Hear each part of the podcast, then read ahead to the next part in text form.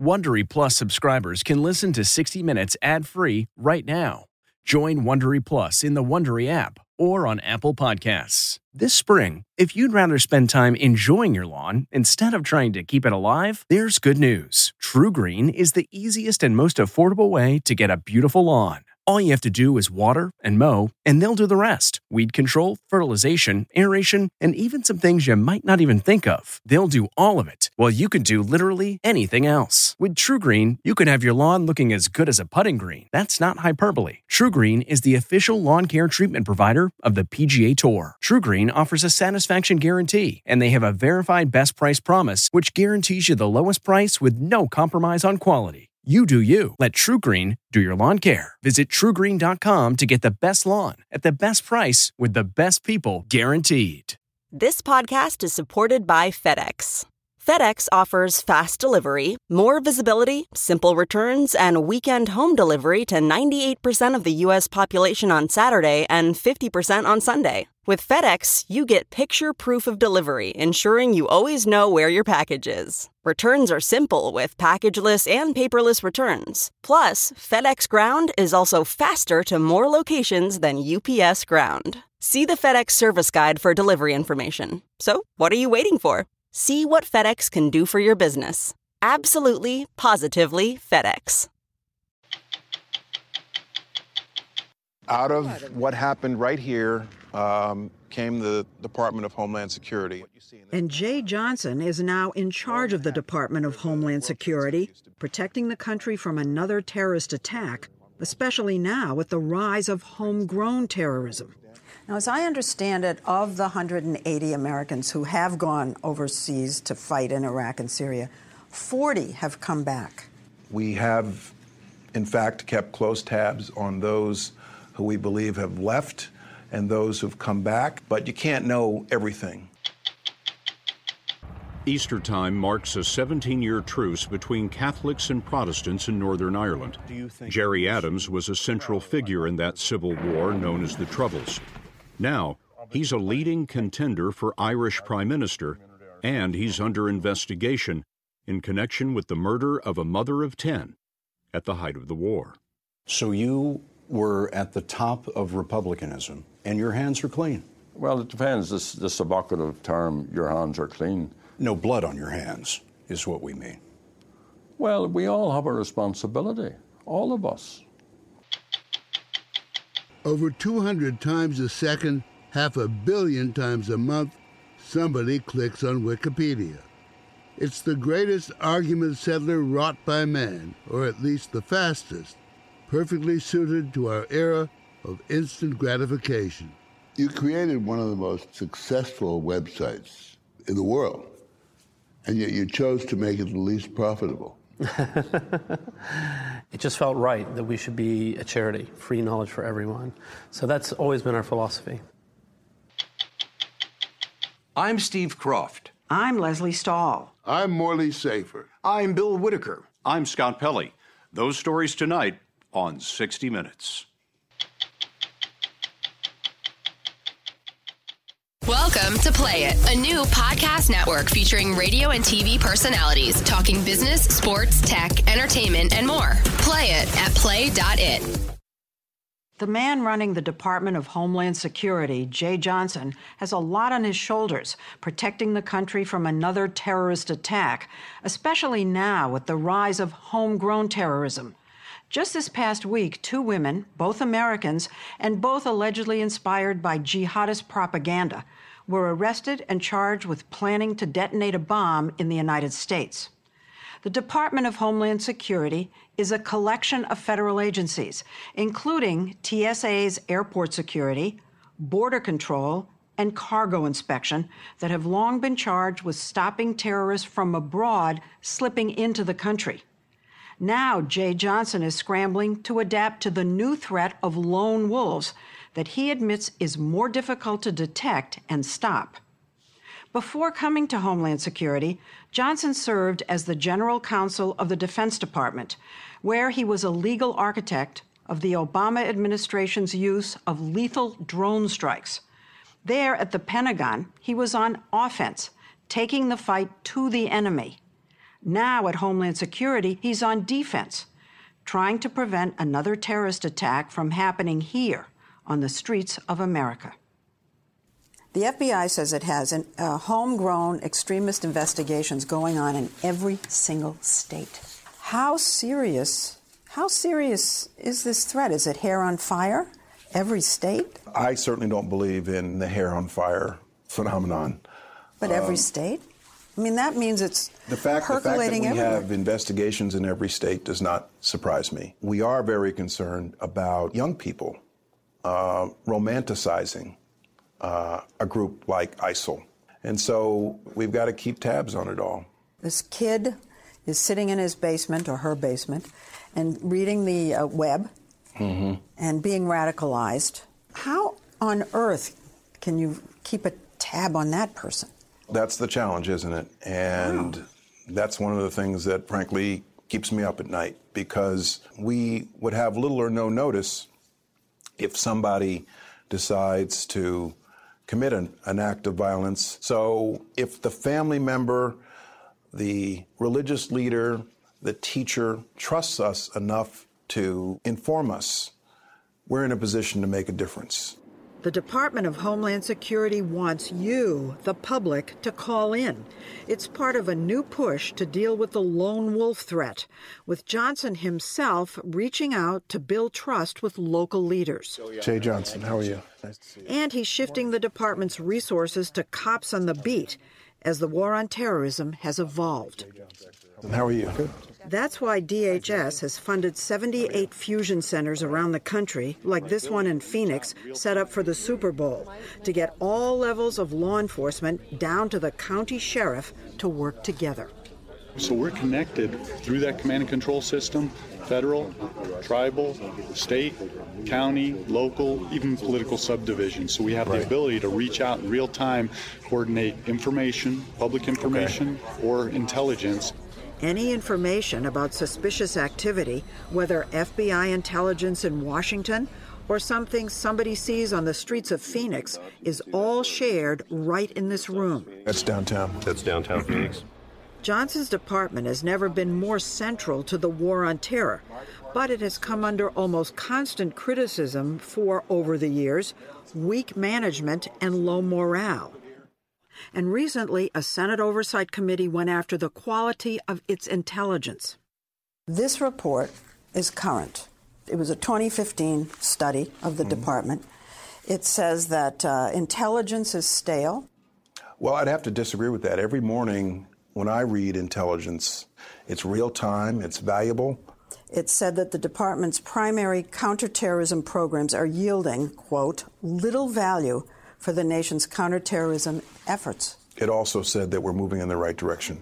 To be fair, Johnson has been on the job for only 14 months. He was brought in to fix all the problems that have long hobbled the department. When you took the job, people said it was the worst job in Washington. You walked right into it. As they say in the place I used to work, the Pentagon, it's an opportunity to excel. And so far, he's gotten high marks, even from the Republicans in Congress. When he came on board, nearly half the senior management jobs were vacant. He's filled all but one. He's boosted morale and improved the coordination and dissemination of threat information throughout the government, which is done here at the National Operations Center where planes flying over the country and ships sailing off the coasts are monitored 24 7. Can you quantify how much success you have had? Almost daily, certainly weekly. Somebody's not allowed to get on an airplane, or somebody is arrested and charged with material support to terrorism. Johnson starts his day before the sun comes up when a Secret Service detail drops him off at his office at 6:15.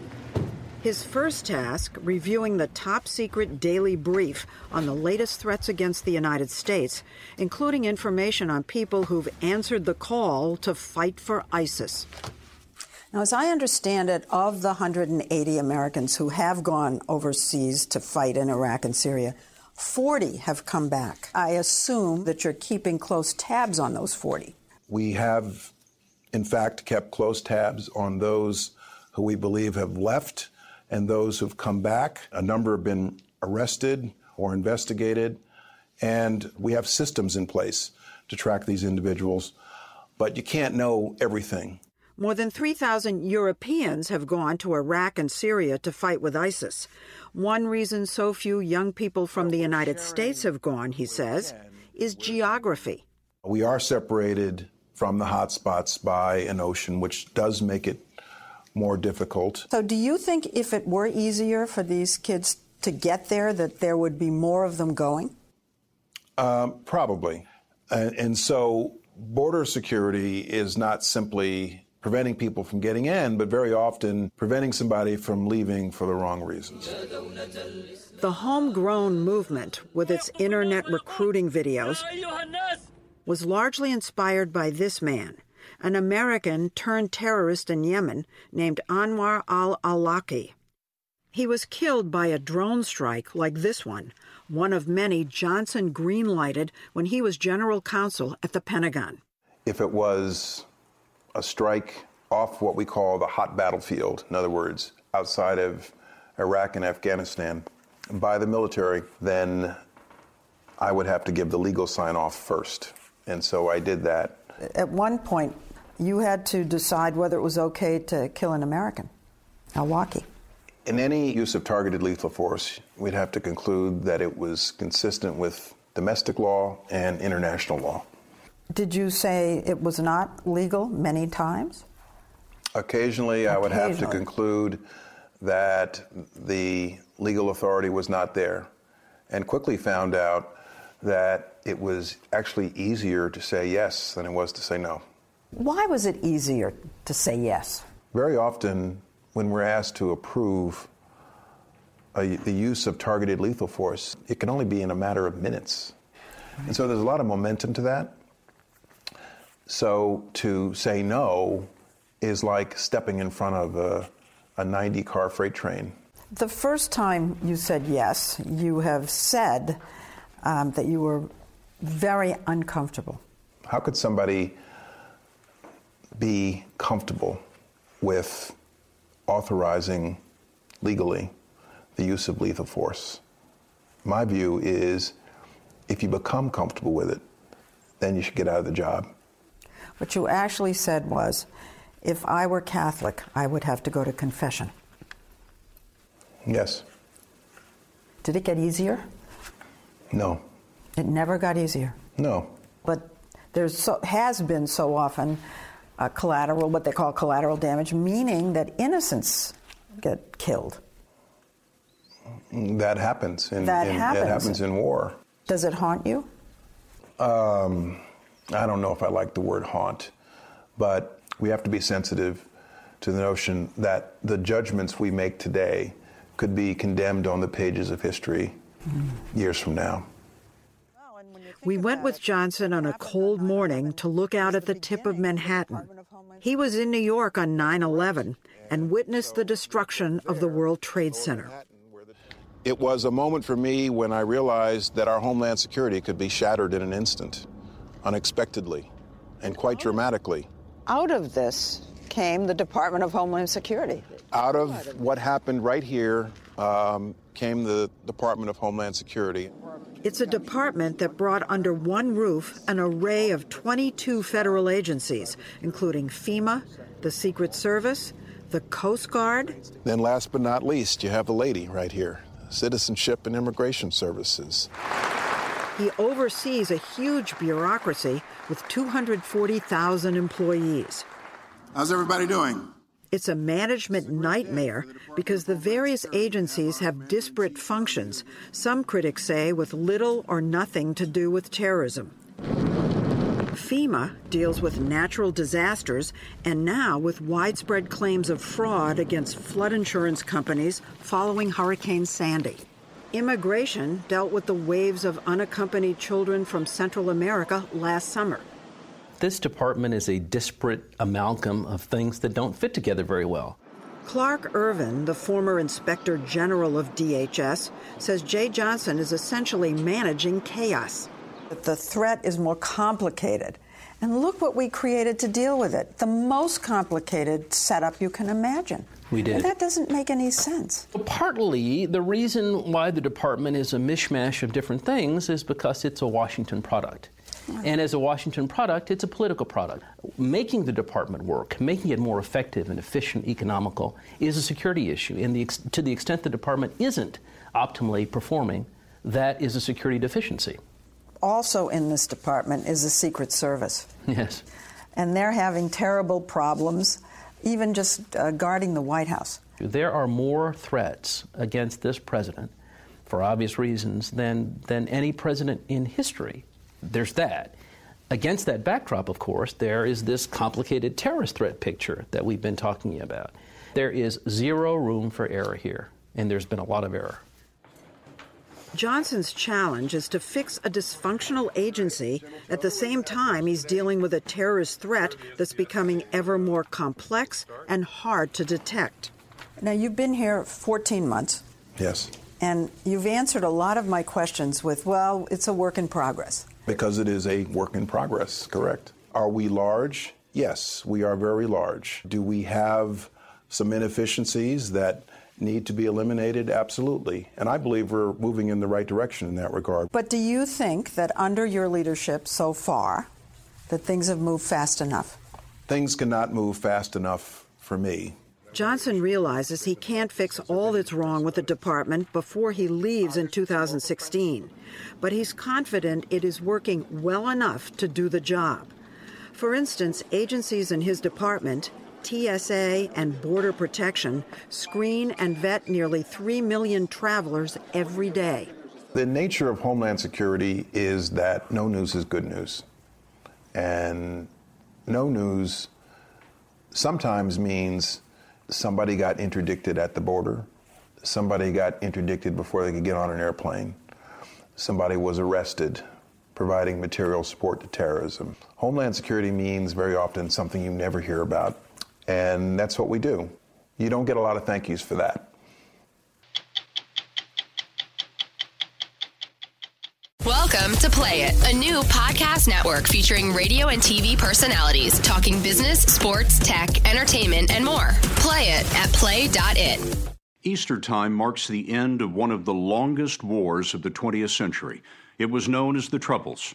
For 30 years, Catholics and Protestants murdered one another in Northern Ireland until the Good Friday Agreement resurrected the peace.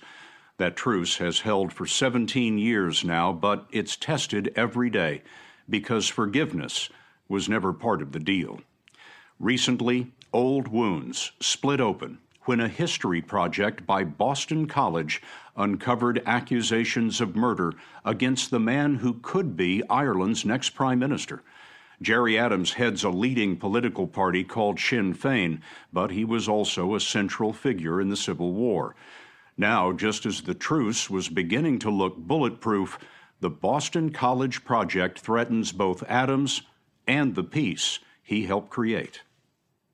Do you think you will see a united Ireland?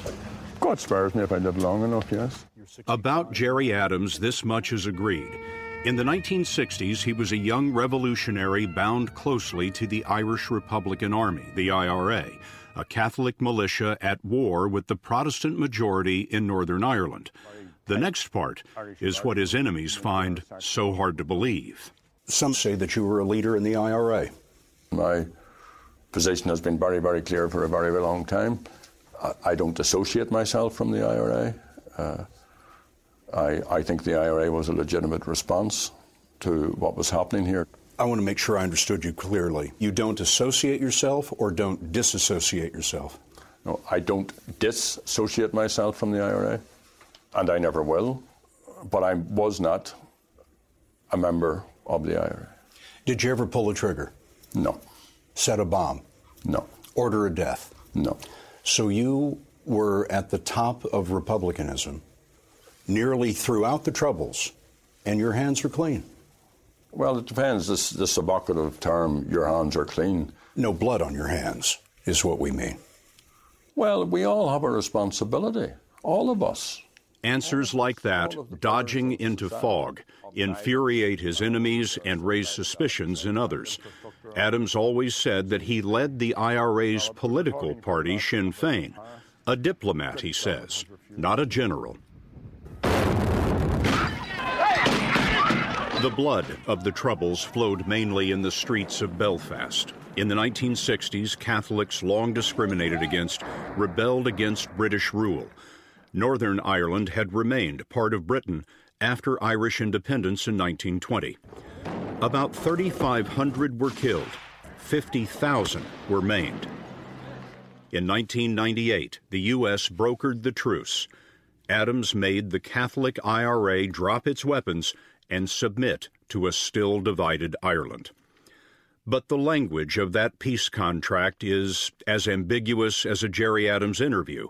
It papers over unsolved crimes, including an infamous murder in which Adams himself is a suspect. The ghost of Jean McConville has been restless since 1972, when the widow and mother of ten was accused of being an informer for the British and was dragged from her apartment by several IRA soldiers. This is her daughter, Helen, at the time, with some of her brothers and sisters. Helen, I believe you're looking after the family. How are you managing to cope? Okay. When do you think you'll see your mummy again? Don't know. Who's that? Today, Helen, Helen McKendry, is a grandmother who can't fully explain the disappearance. You and your siblings went to different orphanages. We did, yeah. We were split up. And the family was really never reunited. No, we were never. I, I always said that the night they took my mother out, they should have just came in and took the whole family. Because that's what they did. They destroyed the whole family. Now, Helen McKendry is the leading symbol of the Good Friday Agreement's painful compromise. Justice for some families was sacrificed to make peace for everyone. A code of silence around unsolved atrocities kept that peace, and it worked for most until Boston College pried open the past. In 2001, the university did what the Good Friday Agreement tried to avoid. In a secret effort called the Belfast Project, researchers for Boston College recorded the details of the Troubles in oral histories with 40 aging fighters from both sides. I thought it was a great idea. Here was an opportunity to leave a testimony of what happened, personal testimony of what my involvement in the IRA armed struggle. That used to be a police station. Ricky O'Rawe was among those willing to break the code of silence because, like all the rest, he was told the tapes would remain sealed until he was dead. O'Rawe was in the Catholic IRA, and shortly after he married, he was arrested for robbing a bank to fund the cause. He was among the IRA inmates at Long Kesh Prison, including Gerry Adams and Adams' close friend, Brendan Hughes. O'Rawe ran a hunger strike that led to the deaths of 10 IRA prisoners. For me, that was the darkest period of my life. How many hours of interviews did you do for the Boston College Project? I would say perhaps about 20. 20 hours? Yeah. And what did you expect to happen to those tapes? I expected never to hear from them again. I had absolutely no uh, inclination or no indication that they would ever emerge in my lifetime. But emerge they did after the first interview subject died in 2008. It was Brendan Hughes, Adam's friend and a notorious bomber. There's a woman that went missing. His tapes were made public and included one last bomb. This woman was taken away and executed by Jean, the IRA. Jean McConville. Jean McConville. There's only one man that gave the order for that woman to be executed. That man is now the head of Sinn Féin. The head of Sinn Féin, Gerry Adams, Hughes and Adams had had a falling out over the peace agreement. In 2011, Northern Ireland police subpoenaed the Boston College tapes, and it became known around Belfast that some still living had talked. Graffiti appeared all over Belfast saying Boston College touts. A tout is an informer. Is an informer. And it's a very emotive term in Ireland. Ricky O'Rawe and his wife Bernadette drove us past the threats calling out the Boston touts. It's tantamount to a death sentence. Tantamount to a death sentence? Absolutely, yeah. When you saw Boston's tout, you thought they meant you? I knew they meant me. Why would the O'Rourke's run scared 17 years after the shooting stopped? Because despite the Good Friday truce, Belfast is a city torn by ancient hatreds. These days, in the neighborhoods of Belfast, the absence of violence is not exactly peace. The city has really never been more segregated. This is a Protestant neighborhood here, and just across the street is a Catholic community. And have a look at what separates them. They call these peace walls. There are 48 of them. And since the Good Friday Agreement, the walls have been made taller. There are other kinds of walls in Belfast that aren't nearly so visible. The schools, for example. Today, 90% of the children here go to a school that is either all Catholic or all Protestant. Some peace walls run for miles. Many have gates that are sealed at night. On the Catholic side, memorials to the fallen are tended like grudges, and memories of martyrs never fade. Over the wall, Protestant neighborhoods are colored by loyalty to Britain. Once a year, in a celebration of a 325 year old victory over Catholics, Protestants raise enormous towers topped with the likenesses of their enemies, the flag of the Irish Republic, Catholic politicians, and a symbolic Gerry Adams. All to be consumed by bitterness that lights Belfast like a city at war. People grew up with uh, all of this mistrust and maybe hatred towards other communities. You know, what side of the road you stand on? Waiting on a bus? Well, we know that's a Catholic, we know that's a Protestant. I've heard that there's a Catholic cab company and a Protestant cab company. Absolutely. There's parts of the town that uh, Catholics don't go into, and there's Protestant people just don't come into the Catholic areas. It's the most saddest place. That sadness and anger rose again last year when, based on the Boston College tapes, Adams was taken in for questioning in the Jean McConville case. Catholics wanted to see him free. Protestants wanted to see him hang. Was your arrest a dangerous moment for the peace? I think so. To be quite honest, I was sick, sore, and tired of a tsunami of stories based upon these tapes uh, linking me to Mrs. McConville's death. So I contacted the police and said, Look, you want to talk to me? I'm here to talk. He was held for four days with the Boston College tapes played back to him. They asked you if you were part of the decision to kill Jean McConville. They said that I was a senior member of the IRA at managerial level, so I'm bound to have known. And you told them what? I told them I didn't. The disappearance of Jean McConville was a surprise to you?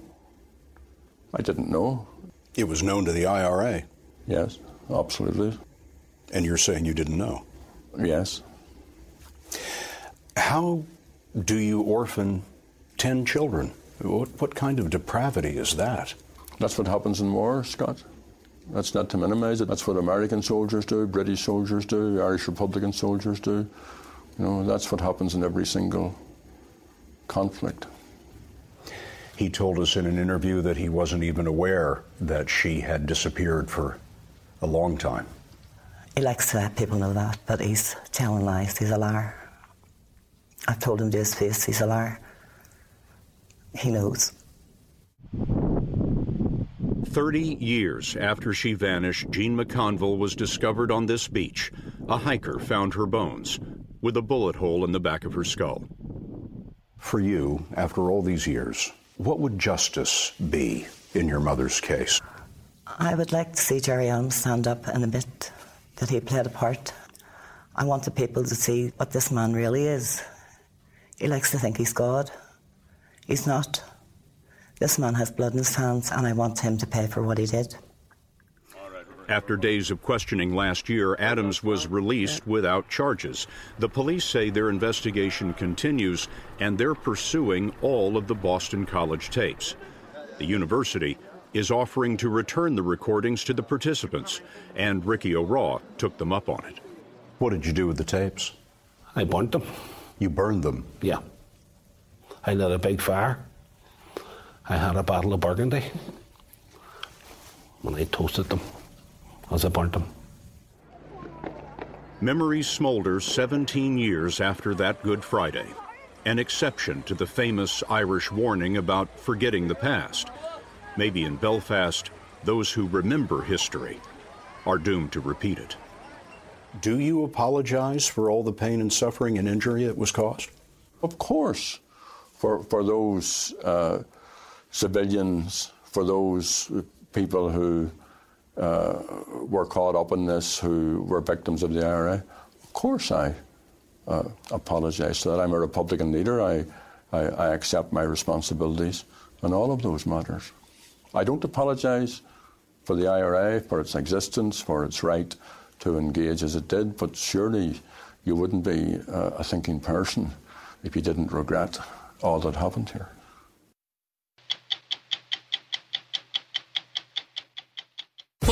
To Play It, a new podcast network featuring radio and TV personalities talking business, sports, tech, entertainment, and more. Play it at play.it. Over 200 times a second, half a billion times a month, somebody clicks on Wikipedia. It's the greatest argument settler wrought by man, or at least the fastest, perfectly suited to our era of instant gratification. When it debuted 14 years ago, the online encyclopedia was a novelty, its accuracy hit or miss. Now it's one of the world's busiest websites. Its reliability vastly improved, but not quite perfect.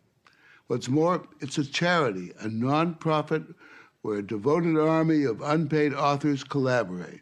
Articles about everything you can imagine. Who are they, and how does it all work? Ask Mr. Wikipedia himself, Jimmy Wales.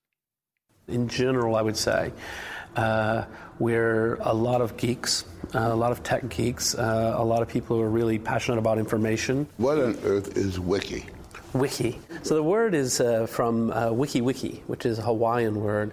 Uh, if you if you go to Maui uh, at the airport, you take the Wiki Wiki bus, and the word Wiki Wiki means quick. So the idea of wiki software is quick collaboration. It's a tool to allow people to come together and quickly edit things. And once a year, a band of hardcore contributors to Wikipedia come together from the four corners of the earth for what you might call the Dance of the Geeks, meeting this time in London. the entertainment is, shall we say, eclectic. And, and so is the crowd. They call it Wikimania. 2,000 showed up for the event. Some are buttoned down, some are rock and roll. The articles they write and edit cover everything from aardvarks to ZZ Top. And they're all true believers in Wikipedia's power. But it is the fantastic attempt to really be the, the Hitchhiker's Guide to the Galaxy of, of the real world. Wikipedians take to these pages in a never ending worldwide cyber conversation to write articles, add or subtract from the work of others, post comments, and argue about what's worthy of notice and what needs fixing. There are 12,000 new pages created every day, a grand total of 35 million articles in 288 different languages. The end result of that is really rich, really complex, and mostly reliable and credible. So you get one of those things. Sue Gardner spent seven years as Jimmy Wales' lieutenant, running the website day to day and sizing up the people who do the writing. It's about 100,000 people around the world, every political persuasion, every religion, no religion, you know, from seven years old to 75 years old. The one characteristic all Wikipedians have in common is that they're all incredibly smart. They are really, really smart. Smart and passionate. Yeah, and persnickety, right? They're fussy people. They're sort of a little OCD. they're careful and they're cautious and they're serious and, and it matters to them that things are right. They're persnickety people. And how does it work? We enlisted the help of Amanda Lewandowski, a recent law school graduate who's worked on dozens of articles. I do the editing because I love it, um, particularly with regards to articles about the law. Well, what is the reward? You have the satisfaction of feeling like you participated in something, but for Wikipedia in particular, there's another whole benefit because you have the opportunity to help other people find information about stuff you're into. Now, one of the other neat things you can do is Anybody can do it. we'll go to edit. You hit the edit button and you type, but your information has to have a legitimate source and some degree of notability. No love letters to yourself. Three times a second, 12,000 times an hour, someone somewhere makes an edit, small or large, and the articles keep piling up. There is no limit in a certain way, correct? Oh, I think that the growth could be infinite, yeah. Billions upon billions of areas. Possibly, yeah. There are Wikipedians in residence at places like the National Archives, a goldmine of historical detail. At the Frick Museum in New York, these Wikipedians get their kicks from studying antique clocks. Do you know roughly what is it? What is it about? It's about a Hindu goddess. It's truly an international movement. There were Egyptian Wikipedians at this year's gathering, a delegation of school kids from Kazakhstan in Central Asia, where the website has over 200,000 articles in the Kazakh language. You're the real bright spot in your region. You know, all of your neighboring countries uh, maybe are not so good. And in South Africa, this man is Mr. Wikipedia, Dumi Ndubane. Just remember that voltage drops. Back home in Johannesburg, when he's not at his real job as an electrical engineer, and Ndubane and his colleagues work overtime to get South Africa into the Wikipedia world.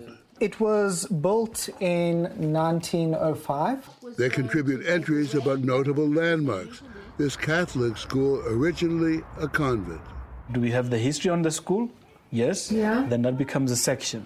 He's written about the house in Johannesburg where Mahatma Gandhi once lived. The idea of tolerance, really, and passive resistance was born here in this house. He's written about the Soweto uprising by high school students in 1976, the spark for the eventual downfall of apartheid. And he encourages today's students to translate Wikipedia articles into their native languages. What language are you? Tsonga. Venda, Tonga, Zulu, Zulu, See, and we need all those, all those languages on Wikipedia. We need them. The website's headquarters are in San Francisco. There's a staff of about 200 working in typically laid back, techie style. And then you could do function. Of prime importance, developing rules and computer code to eliminate as many errors as possible. Executive Director Lila Tretikov. We've had numerous studies that show that as a body of knowledge, it's more accurate than other encycl- encyclopedias in existence in the past. So it's not, it's never 100%, but it's, uh, it's very high quality. There are computer programs that scour the site for vandalism and vulgarities, striking them out almost instantly. Wikipedians worldwide also act as fact checkers looking for personal attacks and manipulation by PR people. But Wales admits you can't catch them all.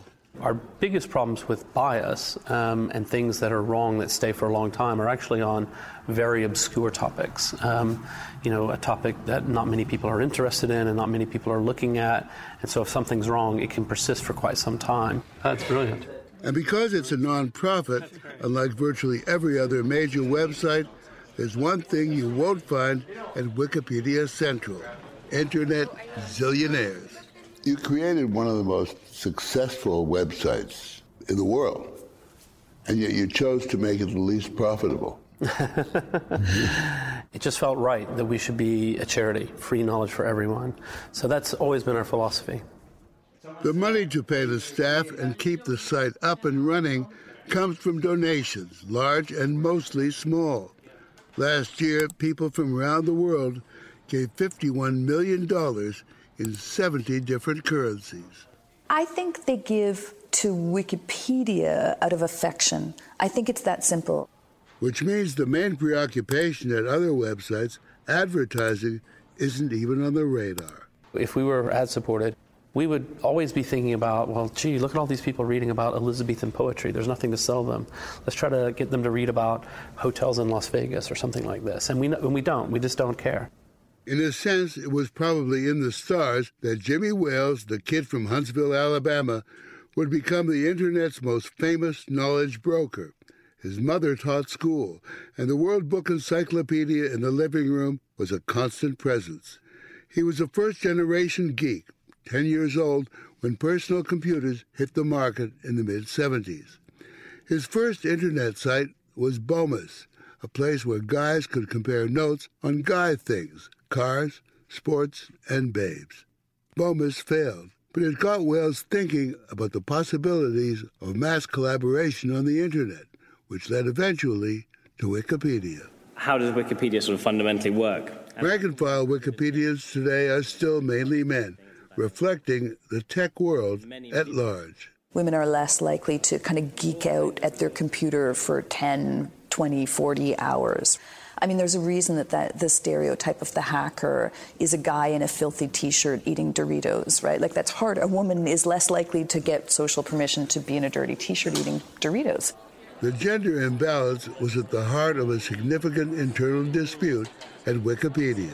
When William and Kate got married, the royal wedding, someone created an entry about Kate Middleton's dress, and somebody nominated it for deletion. And some of the arguments were, you know, effectively, this is stupid. It's just a dress. How can you have an encyclopedia entry about a dress? Wales intervened, pointing out that there are thousands of articles about computers and software programs. And we don't think anything about that because we're a bunch of computer geeks. So we decided to keep it. But there was an interesting moment in that debate where people were saying, oh, I don't know about this, therefore it's not important. And that is bias, and that is something that we have to be really careful about. Careful. When he's not on the road, Wales lives mainly in London. His wife Kate worked for former British Prime Minister Tony Blair. And Wales himself is already an elder statesman in the internet world. Uh, it's hard talking about the limits of the social media to moving in influential circles, making a comfortable living from speaking engagements. We're really, really powerful. But though he passed up billions by making Wikipedia a nonprofit, he clearly doesn't suffer from that Silicon Valley condition known as Zuckerberg envy. Do you ever wonder or get wistful about Gosh, if I only had a billion, uh, think of all the good things I could yeah. do. No, not really. I mean, how many bankers are there in the world who earn fabulous salaries but whose lives are incredibly boring compared to mine? I mean, I, I have a fantastic, amazing life where, you know, my work feels meaningful to me in a way that almost nothing else could. So, yeah, it's great. Don't worry about me.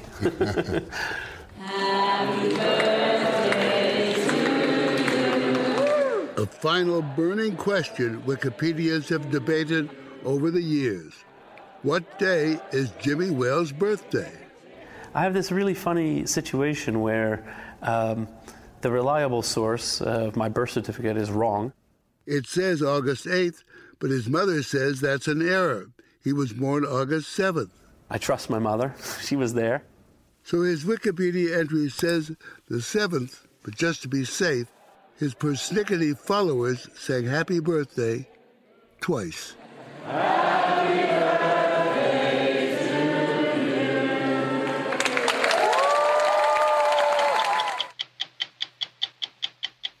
For more on Wikipedia and to see Easter Sunday stories from Andy Rooney, Harry Reasoner, and Morley Safer, go to 60minutesovertime.com. Sponsored by Pfizer. Welcome to Play It, a new podcast network featuring radio and TV personalities talking business, sports, tech, entertainment, and more. Play it at play.it. We were flooded with mail this week about the story we called Killing Cancer. A clinical trial at Duke University is using a modified form of the polio virus to treat glioblastoma brain tumors with remarkable results. Many writers told us their families had been touched by this nearly always fatal cancer. My husband died of glioblastoma in 2005. The news about the polio treatment left me in tears. Too late for my Howard, but a real miracle. To the families of those who passed away in the course of these clinical trials, all of America joins in to say thank you. And then there was this. So interesting that a disease my parents so feared for their children is now helping cure a different disease. I'm Scott Pelley. We'll be back next week with another edition of 60 Minutes. Tomorrow, be sure to watch CBS This Morning and the CBS Evening News. If you like 60 Minutes, you can listen early and ad-free right now by joining Wondery Plus in the Wondery app or on Apple Podcasts. Prime members can listen ad-free on Amazon Music. Before you go, tell us about yourself by filling out a short survey at wondery.com/survey. Catch every episode of 60 Minutes, America's most watched news magazine show, as a podcast. Hear in depth investigations across politics, news, and entertainment on your schedule. Listen to 60 Minutes ad free on Wondery Plus. I'm CBS News correspondent Major Garrett, host of the podcast Agent of Betrayal, the double life of Robert Hanssen. During the Cold War, FBI agent Robert Hanssen traded classified secrets to the Kremlin in exchange for cash and jewels. In the podcast, you'll hear from Hanssen's closest friends, family members, victims, and colleagues for the most comprehensive telling of who Robert Hanssen really was. Binge the entire series now. Agent of Betrayal, the double life of Robert Hanssen is available on the Wondery app, Amazon Music, or wherever you get your podcasts.